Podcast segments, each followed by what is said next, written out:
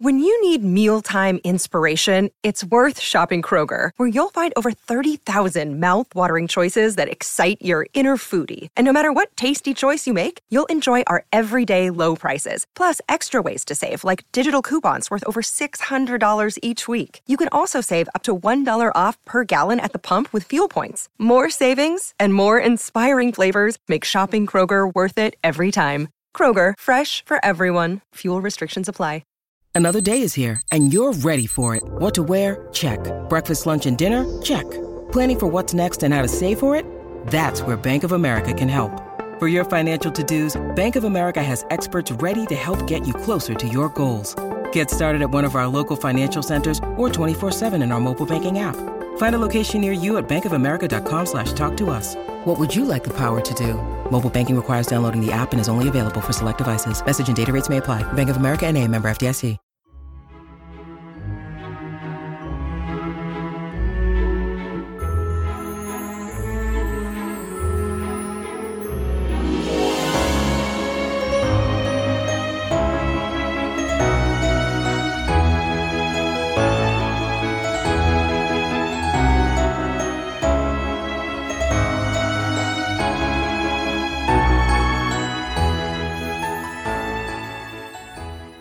Hi, everyone. This is your host, John Hagedorn, and this is 1001 Classic Short Stories and Tales. Damon Runyon, a New York City sports writer and author, rose to fame in the Prohibition era for his colorful stories which involved characters typical of the shady side of Brooklyn. Runyon's stories were always narrated by one of those nameless mobsters and always spoken in the present tense. This style became very popular in the movies in the 30s and 40s. The Three Stooges popularized Runyon's famous quote from his story, Wise guy, eh? And was one of the many expressions that were popularized during that era. When you hear someone saying Runyon esque, they're talking about his style of writing. His is a world of gangsters and hustlers and guys and dolls and followers, with names like Harry the Hustler, Rusty Charlie, and Dream Street Rose. A gun is a Roscoe, money is Scratch, and women are dolls or Judies or ever loving wives. We did an episode a few years ago called Three Wise Men, and it's done very well since. I think we owe Damon Runyon a few more looks. We have two stories for you today. The first is Blood Pressure by Damon Runyon. And now, blood pressure. It is maybe 11:30 of a Wednesday night, and I'm standing at the corner of 48th Street and 7th Avenue, thinking about my blood pressure, which is a proposition I never before think much about. In fact, I never hear my blood pressure before this Wednesday afternoon when I go around to see Doc Brennan about my stomach, and he puts a gag on my arm and tells me that my blood pressure is higher than a cat's back. And the idea is for me to be careful about what I eat and to avoid excitement, or I may pop off all of a sudden when I'm least expecting it. A nervous man such as you with blood pressure away up in the paint cards must live quietly, Doc Brennan says. Ten bucks, please. Well, I'm standing here thinking it is not going to be so tough to avoid excitement the way things are around this town right now, and I'm wishing I have my ten bucks back to bet it on Sun Beau in the fourth race at Pimlico the next day, when all of a sudden I look up, and who's in front of me? But Rusty Charlie. Now, if I have any idea Rusty Charlie's coming my way, you can go and bet all the coffee in Java I will be somewhere else at once. For Rusty Charlie is not a guy I wish to have any truck with whatever. In fact, I wish no part of him.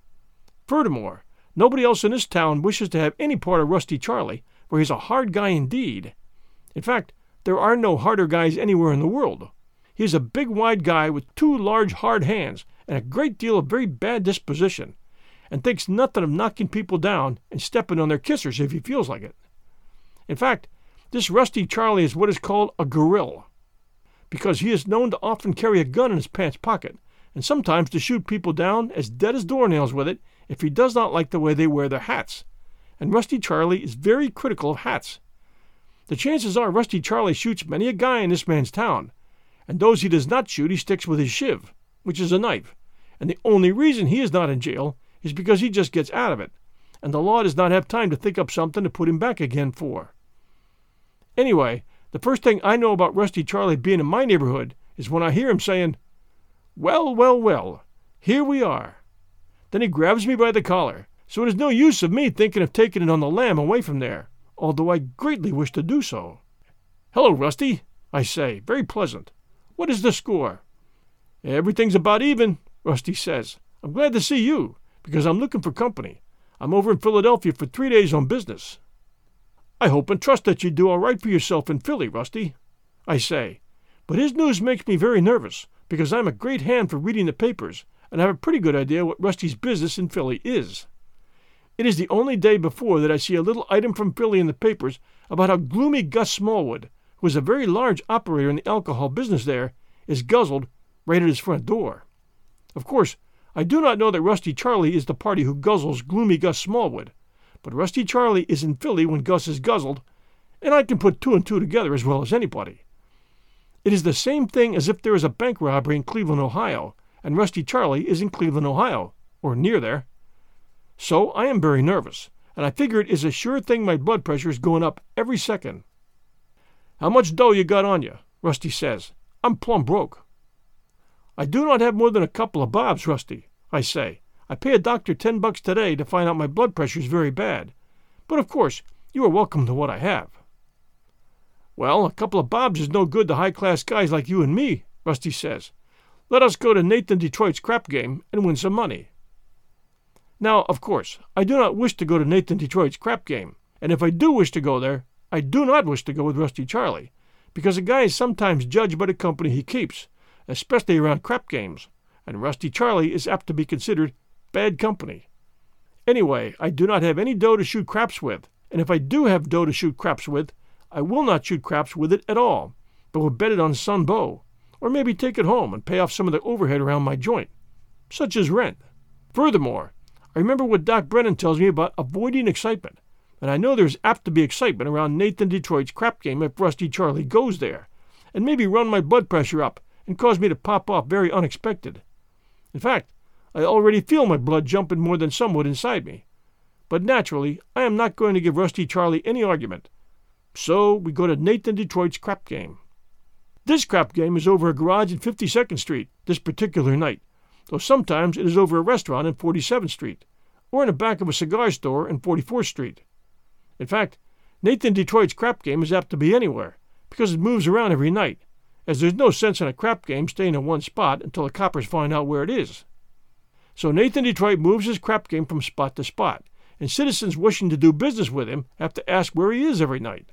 And of course, almost everybody on Broadway knows this, as Nathan Detroit has guys walking up and down and around and about, telling the public his address and giving out the password for the evening. Well, Jack the Beefer is sitting in an automobile outside the garage in 52nd Street when Rusty Charlie and I come along, and he says, Kansas City, very low as we pass, this being the password for the evening. But we do not have to use any password whatever when we climb the stairs over the garage, because the minute Solid John, the doorman, peeks out through his peephole when we knock and sees Rusty Charlie with me, he opens up very quick indeed and gives us a big castor oil smile, for nobody in this town is keeping doors shut on Rusty Charlie for very long. It is a very dirty room over the garage and full of smoke, and the crap game is on an old pool table and around the table, and packed in so close you cannot get a knitting needle between any two guys with a maul. And all the high shots are in town, for there's plenty of money around at this time, and many citizens are very prosperous. Furthermore, I wish to say there are some very tough guys around the table, too, including guys who will shoot you in the head, or maybe the stomach, and think nothing whatever about it. In fact, when I see such guys as Harry the Horse from Brooklyn, and Sleep Out Sam Levinsky, and Lone Louie from Harlem, I know this is a bad place for my blood pressure, for those are very tough guys indeed, and are known as such to one and all in this town. But there they are, wedged up against the table with Nick the Greek, Big Nig, Grey John, O.K. And many other high shots, and they all have big coarse G notes in their hands, which they're tossing around back and forth as if these G notes are nothing but pieces of waste paper. On the outside of the mob at the table are a lot of small operators who are trying to cram their fists in between the high shots now and then to get down a bet. And there are also guys present who are called Shylocks, because they will lend you dough when you go broke at the table, on watches or rings, or maybe cufflinks, at a very good interest. Well, as I say, there's no room at the table for as many as one more very thin guy when we walk into the joint. But Rusty Charlie lets out a big hello as we enter, and the guys all look around, and the next minute there's a space at the table big enough not only for Rusty, but for me too.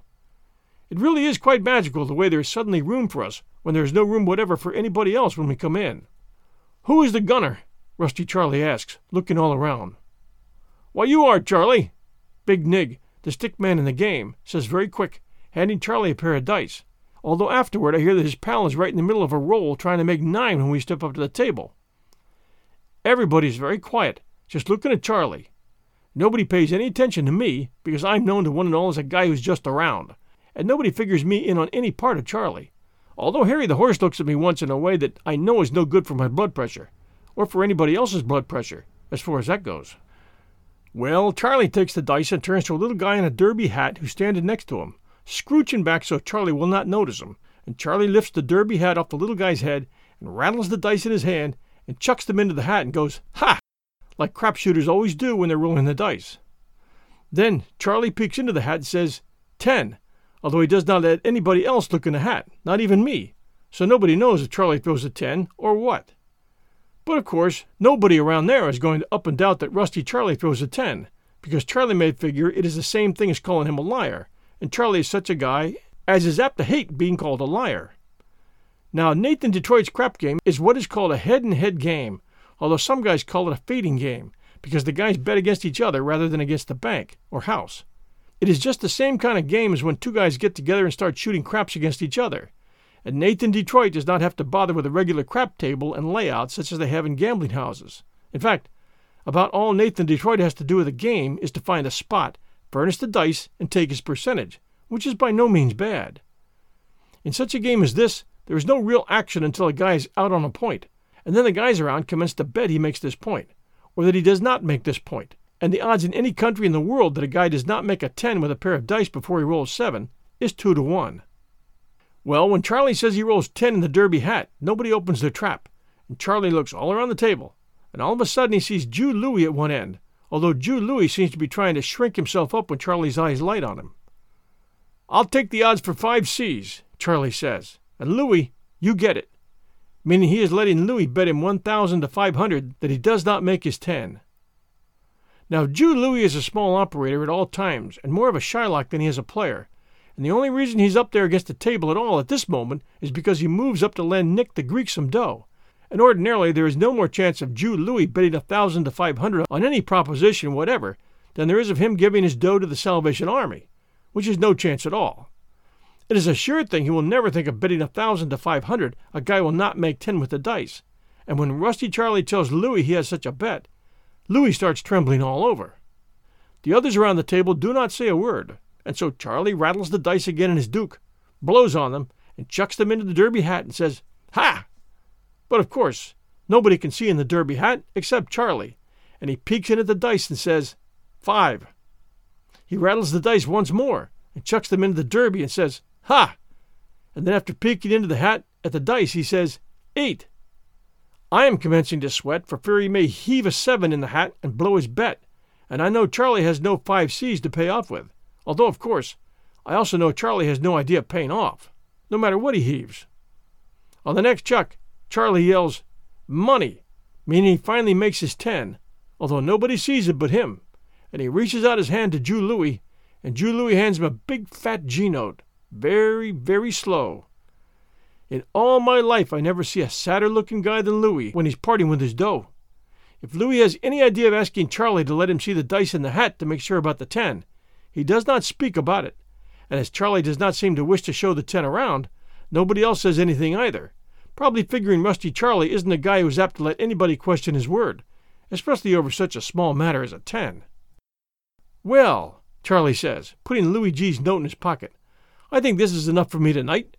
And he hands the derby hat back to the little guy who owns it and motions me to come on, which I'm glad to do, as the silence in the joint is making my stomach go up and down inside me and I know this is bad for my blood pressure. Nobody as much as opens his face from the time we go in until we start out, and you will be surprised how nervous it makes you to be in a big crowd with everybody dead still, especially when you figure it a spot that is liable to get hot any minute. It is only just as we get to the door that anybody speaks, and who is it but Jew Louis, who pipes up and says to Rusty Charlie like this Charlie, he says, do you make it the hard way? Well, everybody laughs, and we go on out, but I never hear myself whether Charlie makes his ten with a six and a four, or with two fives, which is the hard way to make a ten with the dice, although I often wonder about the matter afterward. I'm hoping that I can now get away from Rusty Charlie and go on home, because I can see he is the last guy in the world to have around blood pressure. And furthermore, that people may get the wrong idea of me if I stick around with him. But when I suggest going to Charlie, he seems to be hurt. Why, Charlie says, you're a fine guy to be talking of quitting a pal just as we're starting out. You will certainly stay with me because I like company, and we will go down to Ikey the Pig's and play Stuss. Ikey's an old friend of mine, and I owe him a complimentary play. Now, of course, I do not wish to go to Ikey the Pig's, because it is a place away downtown, and I do not wish to play Stuss, because this is a game which I'm never able to figure out myself, and furthermore, I remember Doc Brennan says I ought to get a little sleep now and then, but I see no use in hurting Charlie's feelings, especially as he is apt to do something drastic to me if I do not go. So he calls a taxi, and we start downtown for Ikey the Pig's, and the jockey who is driving the short goes so fast that it makes my blood pressure go up a foot to a foot and a half from the way I feel inside, although Rusty Charlie pays no attention to the speed. Finally, I stick my head out of the window and ask the jockey to please take it a little easy, as I wish to get where I'm going all in one piece. But the guy only keeps busting along. We're at the corner of 19th and Broadway when all of a sudden Rusty Charlie yells at the jockey to pull up a minute, which the guy does. Then Charlie steps out of the cab and says to the jockey like this when a customer asks you to take it easy, why do you not be nice and take it easy? Now see what you get. And Rusty Charlie hauls off and clips the jockey a punch on the chin that knocks the poor guy right off the seat into the street. And then Charlie climbs into the seat himself, and away we go with Charlie driving, leaving the guy stretched out, stiff as a board. Now, Rusty Charlie once drives a short for a living himself, until the coppers get an idea that he's not always delivering his customers to the right address, especially such as might happen when he's drunk when he gets 'em and he's a pretty fair driver, but he only looks one way, which is straight ahead. Personally, I never wish to ride with Charlie in a taxicab under any circumstances, especially if he's driving, because he certainly drives very fast. He pulls up a block from Ikey the Pig's and says we will leave the short there until somebody finds it and turns it in. But just as we are walking away from the short, up steps a copper in uniform and claims we cannot park the short in this spot without a driver. Well, Rusty Charlie just naturally hates to have coppers give him any advice, so what does he do but peek up and down the street to see if anybody's looking, and then haul off and clap the copper on the chin, knocking him bow-legged. I wish to say I never see a more accurate puncher than Rusty Charlie, because he always connects with that old button. As the copper tumbles, Rusty Charlie grabs me by the arm and starts me running up a side street, and after we go about a block, we dodge into Ikey the Pig's. It is what is called a Stuss house, and many prominent citizens of the neighborhood are present playing Stuss. Nobody seems any too glad to see Rusty Charlie, although Ikey the pig lets on he's tickled half to death. This Ikey the pig is a short, fat necked guy who will look very natural at New Year's, undressed and with an apple in his mouth. But it seems he and Rusty Charlie are really old time friends, and think fairly well of each other in spots. But I can see that Ikey the pig is not so tickled when he finds Charlie is there to gamble, although Charlie flashes his G note at once, and says he does not mind losing a little dough to Ikey just for old time's sake. But I judge Ikey the pig knows he is never going to handle Charlie G's note, because Charlie puts it back in his pocket, and it never comes out again, even though Charlie gets off loser playing Stuss right away. Well, at five o'clock in the morning, Charlie stuck with 130 G's, which is plenty of money, even when a guy's playing on his muscle. And of course, Ikey the pig knows there's no chance of getting even a 130 cents off Rusty Charlie, let alone that many thousands. Everybody else is gone by this time, and Ikey wishes to close up. He is willing to take Charlie's marker for a million, if necessary, to get Charlie out. But the trouble is, in Stuss, a guy is entitled to get back a percentage of what he loses. And Ikey figures Charlie is sure to wish this percentage, even if he gives a marker. And the percentage will wreck Ikey's joint. Furthermore, Rusty Charlie says he will not quit loser under such circumstances because Ikey is his friend. So what happens but Ikey finally sends out and hires a cheater by the name of Dopey Goldberg, who takes to dealing the game and in no time he has Rusty Charlie even by cheating in Rusty Charlie's favor. Personally, I do not pay much attention to the play, but grab myself a few winks of sleep in a chair in a corner, and the rest seems to help my blood pressure no little. In fact, I am not noticing my blood pressure at all when Rusty Charlie and I get out of Ikey the Pig's, because I figure Charlie will let me go home and I can go to bed. But although it is six o'clock and coming on broad daylight when we leave Ikey's, Charlie is still full of zing and nothing will do him but we must go to a joint that is called the Bohemian Club. Well, this idea starts my blood pressure going again, because the Bohemian Club is nothing but a deadfall where guys and dolls go when there's positively no other place in town open, and it is run by a guy by the name of Knife O'Halloran, who comes from down around Greenwich Village and is considered a very bad character. It is well known to one and all that a guy is apt to lose his life in Knife O'Halloran's any night, even if he does nothing more than drink Knife O'Halloran's liquor. But Rusty Charlie insists on going there, so naturally I go with him, and at first everything is very quiet and peaceful, except that a lot of guys and dolls in evening clothes, who wind up there after being in nightclubs all night, are yelling in one corner of the joint. Rusty Charlie and Knife O'Halloran are having a drink together out of a bottle which Knife carries in his pocket, so as not to get it mixed up with the liquor he sells his customers, and they're cutting up old touches of the time when they run with the Hudson Dusters together, when all of a sudden in comes four coppers in plain clothes. Now these coppers are off duty, and are meaning no harm to anybody, and are only wishing to have a dram or two before going home. And the chances are they will pay no attention to Rusty Charlie if he minds his own business. Although, of course, they know who he is very well indeed, and will take great pleasure in putting the old sleeve on him if they only have a few charges against him, which they do not. So they do not give him a tumble. But if there's one thing Rusty Charlie hates, it's a copper, and he starts eyeing them from the minute they sit down at the table. And by and by I hear him say to Knife O'Halloran like this Knife, Charlie says, What's the most beautiful sight in the world? I do not know, Charlie, Knife says. What is the most beautiful sight in the world? Four dead coppers in a row, Charlie says. Well, at this I personally ease myself over toward the door, because I never wish to have any trouble with coppers, and especially with four coppers, so I do not see everything that comes off.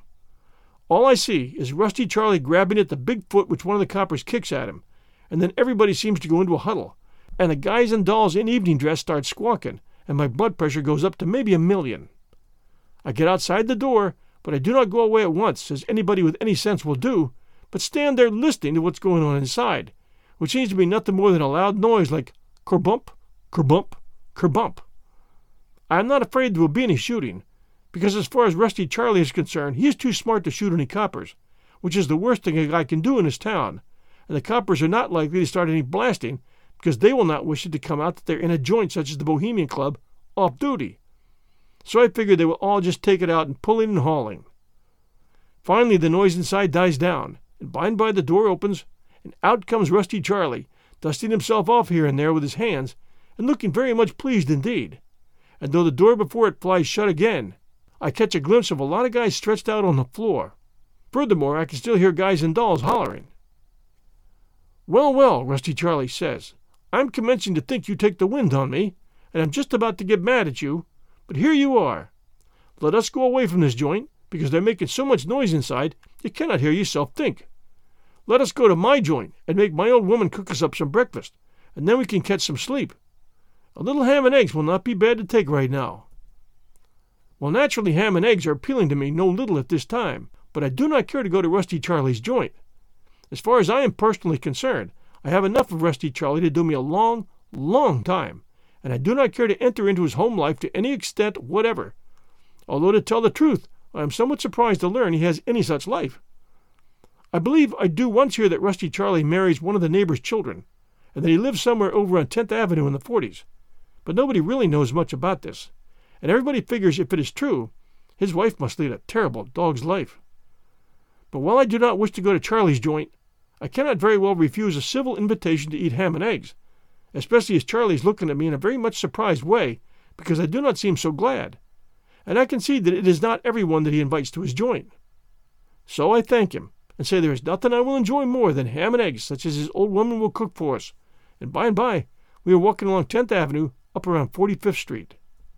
It is still fairly early in the morning, and business guys are opening up their joints for the day, and little children are skipping along the sidewalks going to school and laughing tee hee, and old dolls are shaking bedclothes and one thing or another out of the windows out of the tenement houses. But when they spot Rusty Charlie and me, everybody becomes very quiet indeed, and I can see that Charlie is greatly respected in his own neighborhood. The business guys hurry into their joints, and the little children stop skipping and tee heeing and go tiptoeing along, and the old dolls yank in their noodles, and a great quiet comes to the street. In fact, about all you can hear is the heels of Rusty Charlie and me hitting on the sidewalk. There is an ice wagon with a couple of horses hitched to it standing in front of a store, and when he sees the horses, Rusty Charlie seems to get a big idea.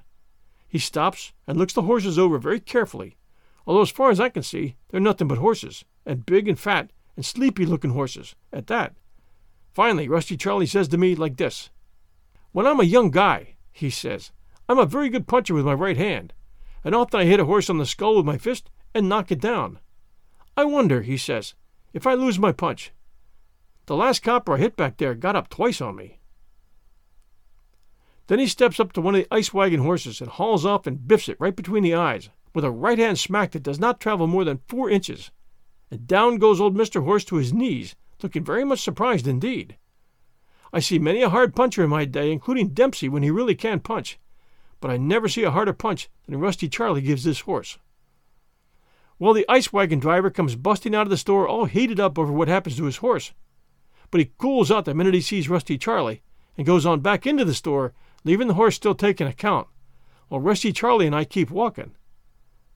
Finally, we come to the entrance of a tenement house that Rusty Charlie says is where he lives, and in front of this house is a wop with a pushcart loaded with fruit and vegetables, and one thing and another, which Rusty Charlie tips over as we go into the house, leaving the wop yelling very loud, and maybe cussing us in wop for all I know. I'm very glad, personally, we finally get somewhere, because I can feel that my blood pressure is getting worse every minute I'm with Rusty Charlie. We climb two flights of stairs, and then Charlie opens a door, and we step into a room where there is a pretty little red-headed doll about knee-high to a flivver, and she looks as if she may just get out of the hay, because her red hair is flying around every which way on her head, and her eyes seem still gummed up with sleep. At first I think she's a very cute sight indeed, and then I see something in her eyes that tells me this doll, whoever she is, is feeling very hostile to one and all. Hello, Tootsie, Rusty Charlie says. How about some ham and eggs for me and my pal here? We're all tired out going around and about. Well, the little red-headed doll just looks at him without saying a word.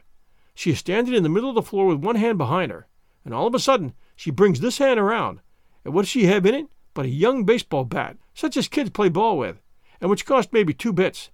And the next thing I know, I hear something go kerbap, and I see she smacks Rusty Charlie on the side of the noggin with the bat. Naturally, I am greatly horrified at this business, and figure Rusty Charlie will kill her at once, and then I will be in a jam for witnessing the murder and will be held in jail several years, like all witnesses to everything in this man's town. But Rusty Charlie only falls into a big rocking chair in the corner of the room and sits there with one hand on his head, saying, Now hold on, Tootsie, and Wait a minute there, honey. I recollect hearing him say, We have company for breakfast. And then the little red-headed doll turns on me and gives me a look such as I will always remember, although I smile at her very pleasant and mention it's a nice morning. Finally, she says to me like this so you're the Trambo who keeps my husband out all night, are you? she says. And with this, she starts for me, and I start for the door. And by this time, my blood pressure's all out of whack, because I can see Mrs. Rusty Charlie is excited more than somewhat. I get my hand on the knob, and just then something hits me alongside the noggin, which I afterward figured must be the baseball bat, although I remember having a sneaking idea the roof caves in on me. How I get the door open, I do not know, because I'm very dizzy in the head, and my legs are wobbling, but when I think back over the situation, I remember going down a lot of steps very fast, and by and by the fresh air strikes me, and I figure I am in the clear. But all of a sudden I feel another strange sensation back in my head, and something goes plop against my noggin. And I figure at first that maybe my blood pressure runs up so high that it's squirting out the top of my bean. Then I peek around over my shoulder just once to see that Mrs. Rusty Charlie is standing beside the wop peddler's cart, snatching fruit and vegetables of one kind or another off the cart and chucking them at me. But what she hits me with the back of the head is not an apple, or a peach, or a rutabaga, or a cabbage, or even a casaba melon, but a brickbat that the wop has on his cart to weight down the paper sacks in which he sells his goods. It is this brickbat which makes a lump on the back of my head so big that Doc Brennan thinks it's a tumor when I go to him the next day about my stomach, and I never tell him any different. But, Doc Brennan says, when he takes my blood pressure again, Hey, your pressure's down below normal now, and as far as it's concerned, you are in no danger whatsoever. It only goes to show what just a little bit of quiet living will do for a guy, Doc Brennan says. Ten bucks, please. We'll return with our second story right after these sponsor messages. It's Kaley Cuoco for Priceline. Ready to go to your happy place for a happy price? Well, why didn't you say so? Just download the Priceline app right now and save up to 60% on hotels. So, whether it's Cousin Kevin's Kazoo concert in Kansas City, go Kevin, or Becky's Bachelorette Bash in Bermuda, you never have to miss a trip ever again. So, download the Priceline app today. Your savings are waiting. Go to your happy place for a happy price. Go to your happy price, Priceline. And now, Sense of Humor by Damon Runyon. One night I am standing in front of Mindy's restaurant on Broadway, thinking of practically nothing whatever, when all of a sudden I feel a very terrible pain in my left foot. In fact, this pain is so very terrible that it causes me to leap up and down like a bullfrog, and to let out loud cries of agony, and to speak some very profane language, which is by no means my custom. Furthermore, I know Joe the Joker must be in the neighborhood, as Joe the Joker has the most wonderful sense of humor of anybody in this town, and is always around giving people the hot foot, and gives it to me more times than I can remember. In fact, I hear Joe the Joker invents the hot foot, and it finally becomes a very popular idea all over the country. The way you give a hot foot is to sneak up behind some guy who is standing around thinking of not much, and stick a paper match in his shoe between the sole and the upper, along about where his little toe ought to be, and then light the match. By and by, the guy will feel a terrible pain in his foot, and will start stamping around and hollering and carrying on generally, and it's always the most comical sight and a wonderful laugh to one and all to see him suffer. No one in the world can give a hot foot as good as Joe the Joker, because it takes a guy who can sneak up very quiet on the guy who is to get the hot foot, and Joe can sneak up so quiet many guys on Broadway are willing to lay you odds that he can give a mouse a hot foot if you find a mouse that wears shoes. Furthermore, Joe the Joker could take plenty of care of himself in case the guy who gets the hot foot feels like taking the matter up, which sometimes happens, especially with guys who get their shoes made to order at 40 bobs per copy, and do not care to have holes burned in these shoes. But Joe does not care what kind of shoes the guys are wearing when he feels like giving out hot foots, and furthermore, he does not care who the guys are, although many citizens think he makes a mistake the time he gives a hot foot to Frankie Ferocious. In fact, many citizens are greatly horrified by this action, and go around saying no good will come of it.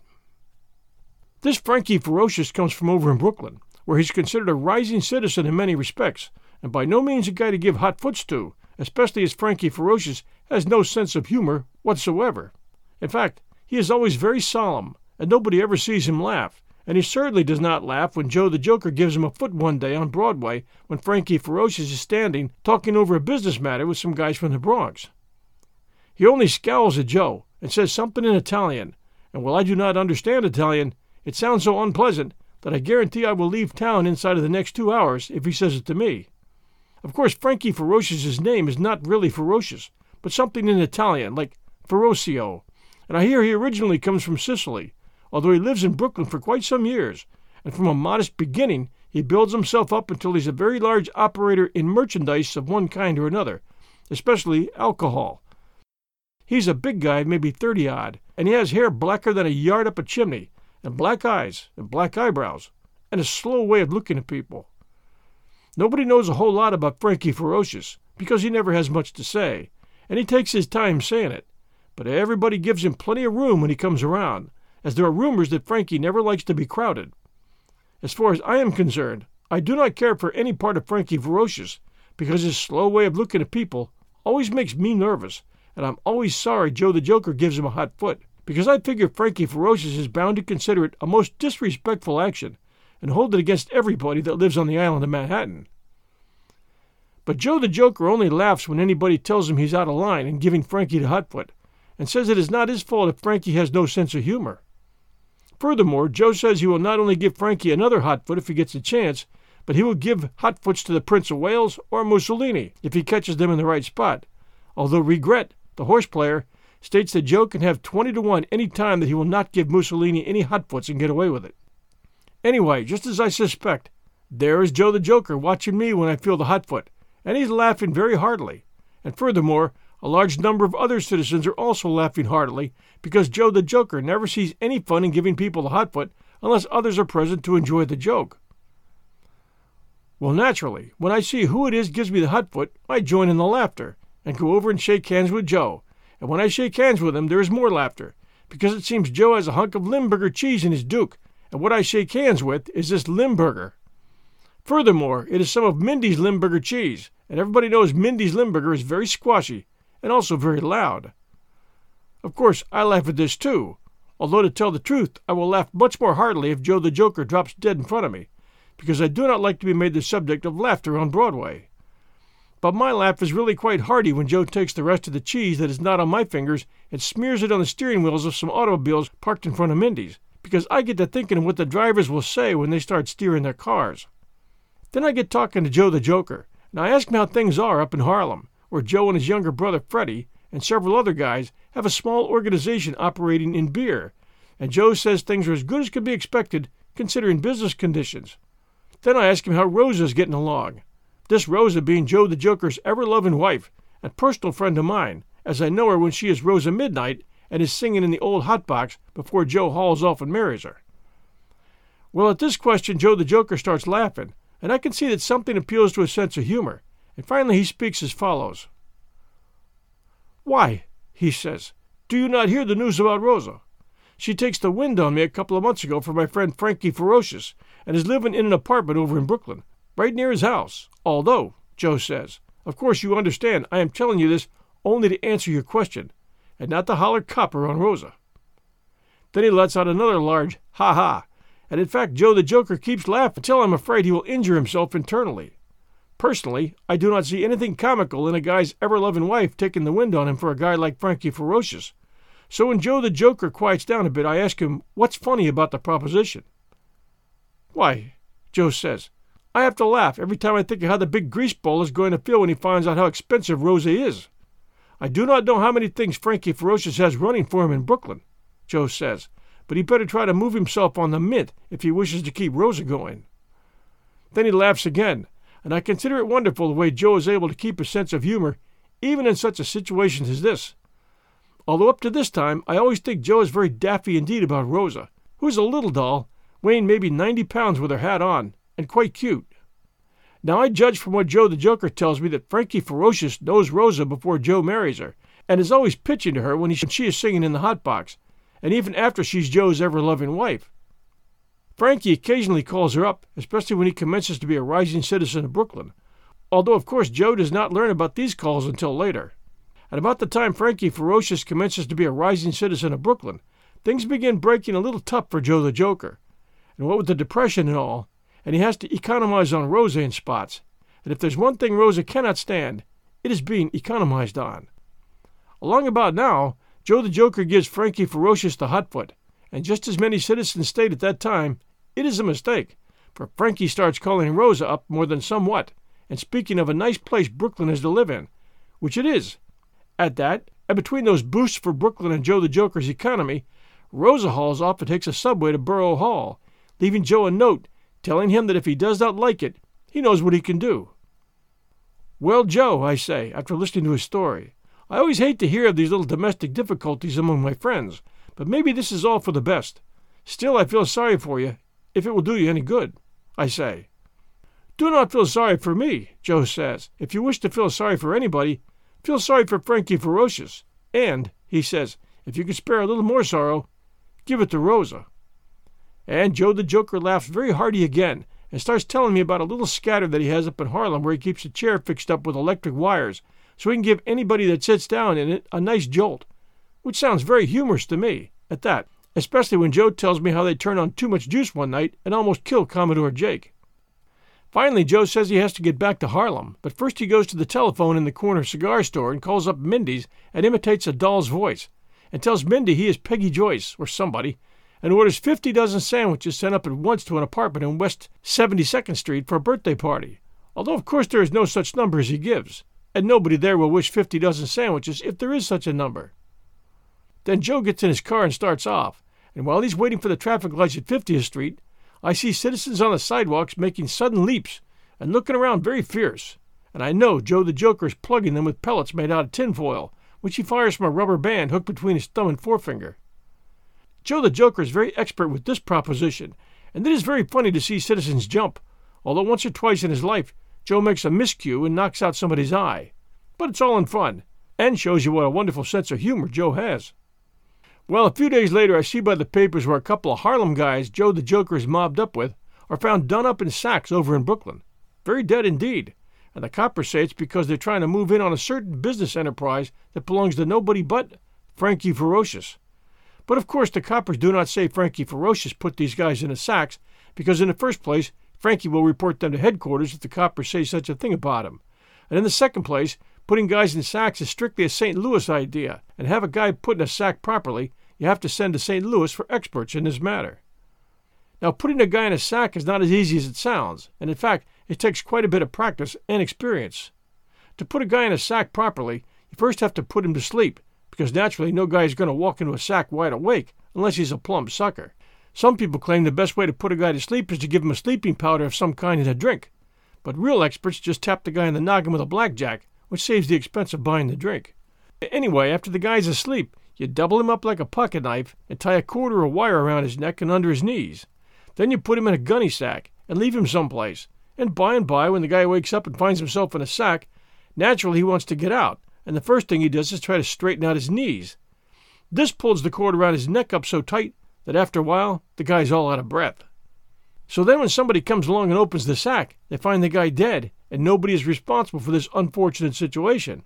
Because after all, the guy really commits suicide, because if he does not try to straighten out his knees, he may live to a ripe old age, if he recovers from the tap on the noggin. Well, a couple of days later, I see by the papers where three Brooklyn citizens are scragged as they're walking peaceably along Clinton Street. The scragging being done by some parties in an automobile who seem to have a machine gun, and the papers state that the citizens are friends of Frankie Ferocious, and that it is rumored the parties with the machine gun are from Harlem. I judge by this that there is some trouble in Brooklyn, especially as about a week after the citizens are scragged in Clinton Street, Another Harlem guy is found done up in a sack like a Virginia ham near Prospect Park. And now who is it but Joe the Joker's brother, Freddie? And I know Joe is going to be greatly displeased by this. By and by it gets so nobody in Brooklyn will open as much as a sack of potatoes without first calling the gendarmes, for fear a pair of number eight shoes will jump out at them. Now one night I see Joe the Joker, and this time he's all alone. And I wish to say I'm willing to leave him all alone, because something tells me he is hotter than a stove but he grabs me as I'm going past, so naturally I stop to talk to him, and the first thing I say is how sorry I am about his brother. Well, Joe the Joker says, Freddie's always kind of a sap. Rosa calls him up and asks him to come over to Brooklyn to see her. She wishes to talk to Freddie about getting me to give her a divorce, Joe says, so she can marry Frankie Ferocious, I suppose. Anyway, he says, Freddie tells Commodore Jake why he's going to see her. Freddie always likes Rosa and thinks maybe he can patch it up between us. So, Joe says, he winds up in a sack. They get him after he leaves her apartment. I do not claim Rosa will ask him to come over if she has any idea he will be sacked, Joe says. But, he says, she is responsible. She is a bad luck doll. Then he starts to laugh, and at first I'm greatly horrified, thinking it is because something about Freddie being sacked strikes his sense of humor. When he says to me, like this, Say, he says, I'm going to play a wonderful joke on Frankie Ferocious. Well, Joe, I say, you're not asking me for advice, but I'm going to give you some free, gratis, for nothing. Do not play any jokes on Frankie Ferocious, as I hear he has no more sense of humor than a nanny goat. I hear Frankie Ferocious will not laugh, even if you have Al Jolson, Eddie Cantor, Ed Wynn, and Joe Cook telling him jokes all at once. In fact, I say, I hear he's a tough audience. Oh, Joe the Joker says, he must have some sense of humor somewhere to stand for Rosa. I hear he is daffy about her. In fact, I understand she is the only person in the world he really likes and trusts. But I must play a joke on him, and I'm going to have myself delivered to Frankie Ferocious in a sack. Well, of course, I have to laugh at this myself, and Joe the Joker laughs with me. Personally, I'm laughing just at the idea of anybody having themselves delivered to Frankie Ferocious in a sack, and especially Joe the Joker. But of course, I have no idea Joe really means what he says. Listen, Joe says finally. A guy from St. Louis who is a friend of mine is doing most of the sacking for Freddy Ferocious. His name is Ropes McGonigal. In fact, Joe says, he's a very dear old pal of mine and has a wonderful sense of humor like me. Ropes McGonigal has nothing whatever to do with sacking Freddy, Joe says, and he's very indignant about it since he finds out Freddie is my brother, so he's anxious to help me play a joke on Frankie. Only last night, Joe says, Frankie Ferocious sends for Ropes and tells him he will appreciate it as a special favor if Ropes will bring me to him in a sack. I suppose, Joe says, that Frankie Ferocious hears from Rosa what Freddie's bound to tell her about my ideas on divorce. I have very strict ideas on divorce, Joe says, especially where Rosa's concerned. I will see her in What's This before I ever do her and Frankie Ferocious such a favor as giving her a divorce. Anyway, Joe the Joker says, Ropes tells me about Frankie Ferocious propositioning him. So I send Ropes back to Frankie to tell him he knows I am to be in Brooklyn tomorrow night. And furthermore, Ropes tells Frankie that he will have me in a sack in no time. And so he will, Joe says. Well, I say, personally, I see no percentage in being delivered to Frankie Ferocious in a sack, because as near as I can make out from what I read in the papers, there's no future for a guy in a sack that goes to Frankie Ferocious. What I cannot figure out, I say, is where the joke on Frankie comes in. Why? Joe the Joker says. The joke is, I will not be asleep in the sack, and my hands will not be tied. And in each of my hands I will have a John Roscoe, so when the sack is delivered to Frankie Ferocious, and I pop out blasting away, can you not imagine his astonishment? Well, I can imagine this all right. In fact, when I get to thinking of the look of surprise that is bound to come to Frankie Ferocious's face when Joe the Joker comes out of the sack, I have to laugh, and Joe the Joker laughs right along with me. Of course, Joe says, Ropes McGonigal will be there to start blazing with me, in case Frankie Ferocious happens to have any company. Then Joe the Joker goes on up the street, leaving me still laughing, from thinking of how amazed Frankie Ferocious will be when Joe bounces out of the sack and starts throwing slugs around and about. I do not hear of Joe from that time to this, but I hear the rest of the story from very reliable parties. It seems that Ropes McGonigal does not deliver the sack himself after all, but sends it by an expressman to Frankie Ferocious's home. Frankie Ferocious recovers many sacks such as this in his time, because it seems that it is a sort of a passion with him to personally view the contents of the sacks and check up on them before they're distributed about the city. And of course, Ropes McGonigal knows about this passion from doing so much sacking for Frankie.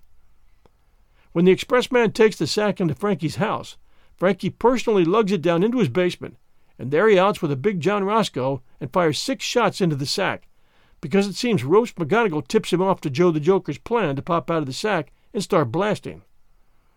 I hear Frankie Ferocious has a very strange expression on his pan, and is laughing the only laugh anybody ever hears from him when the gendarmes break in and put the arm on him for murder, because it seems that when Ropes McGonigal tells Frankie of Joe the Joker's plan, Frankie tells Ropes what he's going to do with his own hands before opening the sack. Naturally, Ropes speaks to Joe the Joker of Frankie's idea about filling the sack full of slugs, and Joe's sense of humor comes right out again. So, bound and gagged, but otherwise as right as rain in the sack that is delivered to Frankie Ferocious, is by no means Joe the Joker, but Rosa. Thanks for joining us, everyone, at 1001 Classic Short Stories and Tales. We always appreciate reviews and we appreciate our Patreon supporters. For about the cost of a cup of blended coffee, you can help 1001 Stories make it to 2001. And you can start by going to patreon.com forward slash 1001 Stories Network.com. Thank you all for being great listeners. Please do share our show with others. We'll be back next Sunday night at 8 p.m. Eastern Time. Until then, everyone, stay safe, and we'll be back soon.